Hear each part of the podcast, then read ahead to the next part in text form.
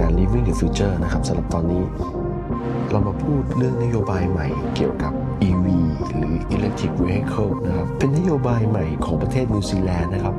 ทำเพื่อลดการปล่อยคาร์บอนนะครับโดยเขาตั้งกำหนดวันไว้อีกประมาณ 10 กว่าปีข้างหน้าเนี่ยว่าจะทำการลดการใช้คาร์บอน ให้เป็น neutral หรือหรือถ้าเกิดอันที่ใช้อยู่เนี่ยก็ไปหาตัวที่หักลบมาจน จนกลายเป็นศูนย์คือเพื่อไม่ให้ทั้งประเทศเนี่ยไม่ปล่อยคาร์บอนสู่ชั้นบรรยากาศนะครับทำให้ไอการผลักดันรถ EV เนี่ยก็เป็นหนึ่งในนโยบายนี้นะครับ ผมก็เลยเชิญคุณจ๋าภรรยาของผมนะครับ ซึ่งเขาเป็นผู้ที่สนใจ EV จากตอนแรกเนี่ยผมสนใจมากกว่า ตอนนี้ปัจจุบันนี้เขาสนใจมากกว่าผมซะอีกนะครับ ในการมาให้ความคิดเห็นแล้วก็อัปเดตข่าวสารกันนะฮะ สำหรับผมเนี่ยเกี่ยวกับ EV เนี่ย ผมมานั่งนึกดีๆนะครับ ตัวผมเองเนี่ยสนใจ EV ตั้งแต่ ตั้งแต่ก่อนที่จะมีคาว่า EV คือในความคิดผมนะสักยี่สิบกับยี่สิบปีที่แล้วตอนนี้ผมยังวัยรุ่นกว่านี้นะฮะตอนนั้นผมก็นั่งรถเมล์นะครับ แล้วก็คนพบว่ารถเมล์ปล่อยควันดำเยอะมาก แล้วกรุงเทพถ้าอย่างที่เรารู้ๆกันรถมันติดนะครับ ผมก็นั่งจินตนาการถึงชีวิตในอนาคตนะว่าเฮ้ถ้าเราจะมีรถสักคันหนึ่งเนี่ย มันควรจะต้องไม่ปล่อยควันดำออกมาหนึ่งนะครับ และจะให้ดีเนี่ยต้องบินได้ด้วยนะครับฟังดูเหมือนความฝันนะแต่ความเป็นจริงแล้วในช่วงยุคปี 2000 ต้นๆเนี่ยคุณอาจจะต้องเข้าใจว่าหนังในหนังฮอลลีวูดนะครับจะเป็นหนังย้อนเวลาจอเวลาหาอดีตหรือว่า Back Back to the Future เนี่ยเป็นหนังยุค 80 เนี่ยเขาพูดถึงการเขาพูดถึงช่วงยุคปี 2000 ว่าจะมีรถบินได้นะครับ แต่ในความจริงในปัจจุบันนี่ยยังจริงๆแล้วมันมีมันมีแล้วแหละ แต่ว่ามันในการในทางปฏิบัติแล้วมันยังยังใช้พลังงานเยอะเกินไป แล้วก็ยังไม่คุ้มที่จะใช้ในวงกว้างนะครับ เอาแค่ EV ก่อน ปัจจุบันเอาแค่ EV ก่อน ซึ่งพอเป็นไปได้แล้วนะครับ แล้วก็คือมันมันมีลากแบบนี้ ผมเคยคิดแบบนี้ มันก็เลยทำให้ พอผมรู้ได้ข่าวบริษัทเทสลาเนี่ย เมื่อสิบกว่าปีก่อนเนี่ยมันเขาเริ่มปล่อยรถที่เรียกว่า Roadster นะครับเป็นเทสลารถเปิดประทุนนะครับรถคล้ายๆรถสปอร์ตเนี่ยแล้วขายสำหรับราคาค่อนข้างสูงนะสำหรับคนที่มีเงินนะฮะก็ตัวเป็นเงินไทยประมาณสองสามล้านประมาณสามล้านได้นะครับ แต่ว่าถ้าเข้าไทยในตอนนั้นคงจะแพงมากนะครับ เพราะว่าปัจจุบันอย่างเทสลาโมเดลสามเนี่ยราคาเมืองนอกเนี่ยล้านกว่าบาทนะครับพอเข้าไทยก็กลายเป็นอย่างที่เรารู้กันประมาณสามล้านกว่าเกือบสี่ล้าน ทีนี้ผมมีโอกาสได้ขับรถไฟฟ้าครั้งแรกเมื่อ ตอนที่ไปสหรัฐอเมริกาเมื่อสองปีที่แล้ว แล้วก็คนพบว่ามันไม่ใช่แค่ความเป็นรถไฟฟ้าอย่างเดียว คือมันไม่ใช่แค่มอเตอร์ติดล้อนะฮะแต่มันเทคโนโลยีต่างๆที่มันเกิดขึ้นที่มันที่มันใช้ในการสร้างรถเนี่ยหรือว่าใช้ในการเกื้อหนุนการขับขี่เนี่ยมันมันมันเหมือนรถที่เป็นรถของปัจจุบันและอนาคต เหมือนคนคุณใช้คอมพิวเตอร์ติดล้อเนี่ยครับ คือระบบต่างๆที่เกิดขึ้นที่ใช้ในการ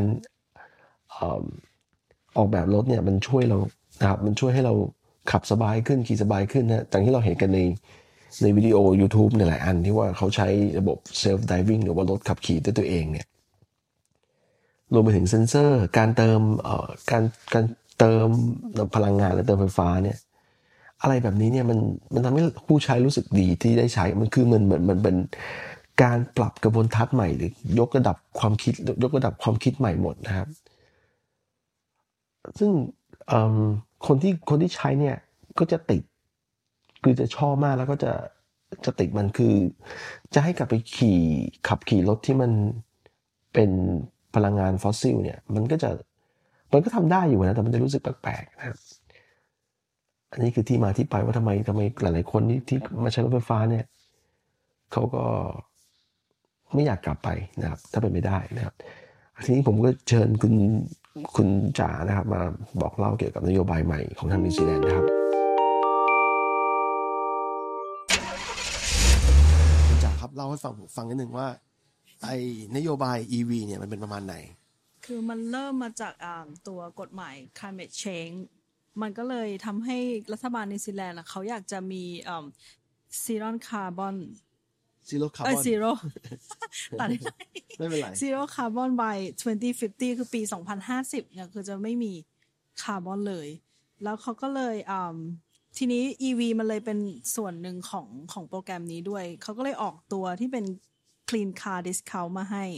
โดยที่ว่าคนที่ซื้อรถเอ่อซื้อ EV ช่วง เอ่อเดือนหน้าถึงสิ้นปีเนี่ย มันจะได้รีเบทก็คือได้เงินคืนเนี่ย สูงสุดถึง 8,625 ดอลลาร์ประมาณกี่บาทแปดพันหกร้อยยี่สิบห้าใช่ไหมตีไปสักเก้าเก้าคูณยี่สิบประมาณแสนแสนแปดเศษเศษๆเพราะว่ามันมันต้องบวกไปนิดหน่อยมันเกือบสองแสนใช่ อันนี้ในในในรถ EV ที่ราคาไม่เกิน80,000บาท นั่นก็หมายถึงจะเป็น maximum แปดแปดหมื่น80,000เป็นแสนดิสเป็นแซแสนลล่าเออก็จะเป็นรถ Tesla Model 3ก็จะได้ แต่ว่าต้องเป็นรุ่นต่ำสุด แล้วทีนี้ถ้าเกิดว่าเป็น EV มือสองเนี่ย ก็ได้ด้วย ก็จะได้เงินคืนประมาณ 3,450 ดอลลาร์เหมือนกันเอ่อแต่ว่าคำว่ามือสองนี่หมายความว่าไงครับมือสองคือต้องเป็นมือสองจากญี่ปุ่นก็คือเป็นมือหนึ่งที่นิวซีแลนด์มือสองจากที่อื่นเออ รถกลับจากใช่ที่อื่น แต่ว่ามาเข้าเข้ามาครั้งแรกที่นิวซีแลนด์ถือว่าเป็นรถมือหนึ่งของนิวซีแลนด์ใช่โอเคแต่ได้ไม่เท่ากับรถมือหนึ่งรถออกใหม่เลย ใช่ แล้วถ้าเป็นถามนิดนึงครับรัฐบาลเขารู้ได้ยังไง ว่าคันเนี้ยอะคือในมุมมองของคนใช้รถเนี่ยเวลาเรามองเห็นเรารับรู้เนี่ยรถคันเนี้ยมันเป็นรถเก่ารถ used car อือฮึแต่ในทางปฏิบัติเนี่ยเขารู้ได้ยังไงว่าเวลารถเข้ามาในพร้อมๆกันเยอะๆเขารู้ได้ยังไงว่าอันเนี้ยมือหนึ่งจริงๆอันนี้ เป็นรถ used จากคันที่อื่นเขาจะมีคือมันจะเพราะว่าเจแปนญี่ปุ่นเนี่ยเป็นเหมือนอ่าซัพพลายเออร์เจ้าใหญ่ของนิวซีแลนด์เขาก็จะมีเลข VIN number คือเหมือน serial number ของแต่ละคัน มันจะไม่ซ้ำกัน แล้วมันจะมีรีพอร์ตแบบบอกมาหมดว่าคันนี้เป็น use มา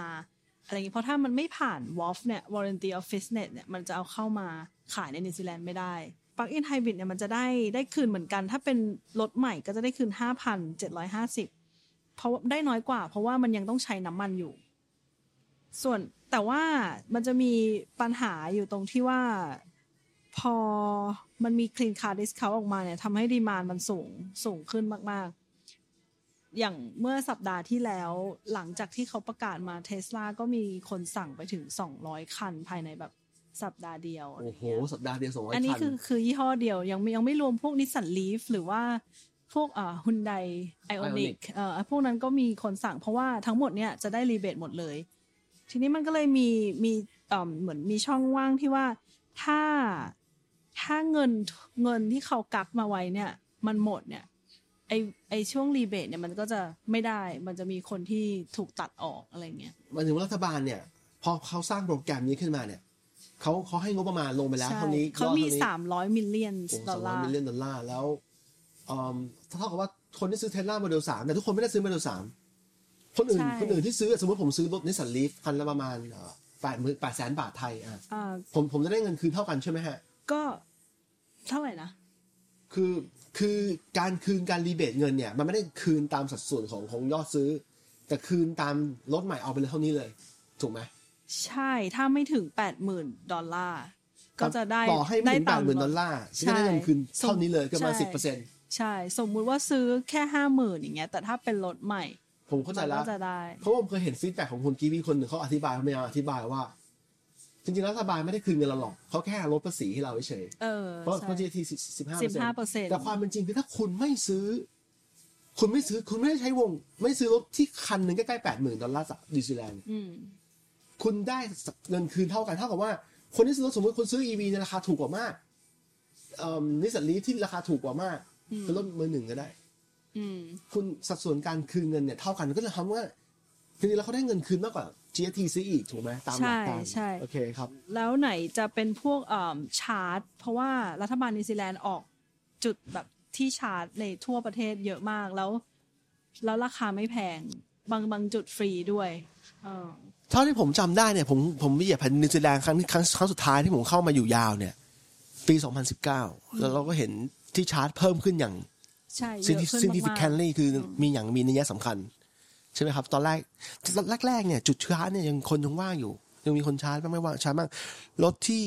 ใช้ไปเยอะๆหน่อยก็จะเป็น Nissan Leaf เพราะว่ามันถูก Nissan Leaf มือสองในจากญี่ปุ่นแล้วรถมันต้องชาร์จบ่อยแล้วชาร์จบ่อยเพราะว่ามันได้ maximum กี่กิโลนะคุณจ๋าน่าถ้าเป็นรุ่นถ้าเป็นรุ่นรถมือสองประมาณรุ่นไม่เกินปี 2016 มันจะได้แค่ร้อยร้อยโลร้อยยี่สิบโล my แม็กซิมัมคำว่าร้อยโลเนี่ยหมายความว่า คือเพอเออเพอเออพอดีนิวซีแลนด์ไม่เหมือนกรุงเทพนะฮะเมืองนิวซีแลนด์เนี่ยคุณสามารถไปไหนไม่เกินสิบนาทีสิบห้านาทีโดยส่วนใหญ่แล้วนะถ้าคุณไม่ได้อยู่นอกเมืองไกลๆนะหมายความว่ารถรถร้อยกิโลเนี่ย ถ้าคุณขับรถไปทำงานเนี่ย บางคนอาจจะได้สามวันถูกไหมอ๋อใช่ไปซูเปอร์ซูเปอร์มาร์เก็ตแวะรับลูกที่โรงเรียนได้สามวันได้แล้วก็ชาร์จแล้วก็ต้องชาร์จ หรือไม่บางคนไม่ซีเรียสก็เสียบปลั๊กชาร์จที่บ้านตอนกลางคืนไป ใช่ มันชาร์จได้สองแบบชาร์จแบบปลั๊กไฟที่บ้านแบบ ปลั๊กสามตาปกติก็ได้หรือว่าถ้าติดตั้งพวกตัว charger ก็ได้ มันจะเร็วขึ้นตามกิโลวัตต์อะไอเอ่อผมพูดถึงคนทั่วไปก่อนที่ใช้ปลั๊กอยู่บ้านเนี่ยมันชาร์จอย่าง Nissan Leaf ไม่ชาร์จตั้งข้ามคืนเลยใช่ไหมครับใช่หกโอ้โหชั่วโมงขึ้นไปแบบเกินหกชั่วโมเท่ากับว่าคนที่มีปลั๊กที่บ้านเนี่ยการชาร์จเทสลาเนี่ยจะไม่ค่อย practical เท่าไหร่ เพราะว่าเทสลาแบตเตอรี่มันเยอะกว่า ใช่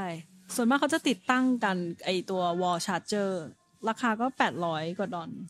แล้วก็ตอนนก็ประมาณเกือบเกือบสองหมื่นบาทนะอันนี้ไม่รวมค่าติดตั้ง อันนี้เป็นค่าของ ใช่ แต่สุดท้ายเราซื้อซื้อต่อให้ไม่ว่าซื้อรถอะไรก็ตามที่นิวซีแลนด์อะมันถูกกว่าที่เมืองไทย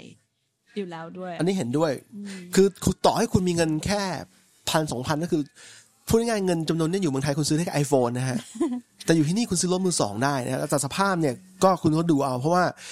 เอ่อมันมีมันมันต้องดูมันต้องคัดเลือกเอาอะนะว่ายังไง แต่ว่าข้อดีของที่นี่คือมันสามารถตรวจประวัติ รถได้หมดอ๋ออีกอย่างหนึ่งที่ที่มีเปลี่ยนแปลงครั้งนี้คือเขารัฐบาลเพิ่ม tax กับรถ UTE UTE แปลว่าอะไรครับ UTE utilities vehicle something like that ใช่ไหมแปลว่า รถรถรถกระบะรถกระบะโอเครถกระบะจำไม่ได้ชื่อเต็มๆมันก็คือเขาเพิ่มเพิ่ม tax แล้วก็ เหมือนคือเขาพยายามจะลดลดพวกรถที่ต้องใช้น้ำมัน หรือว่าเครื่องดีเซล ใหญ่ ๆ อะไรเงี้ยมันแต่มันก็จะมีคนที่เขาไม่เห็นด้วย ก็จะเป็นพวก farmer ที่เขารู้สึกว่ารถพวกนี้มัน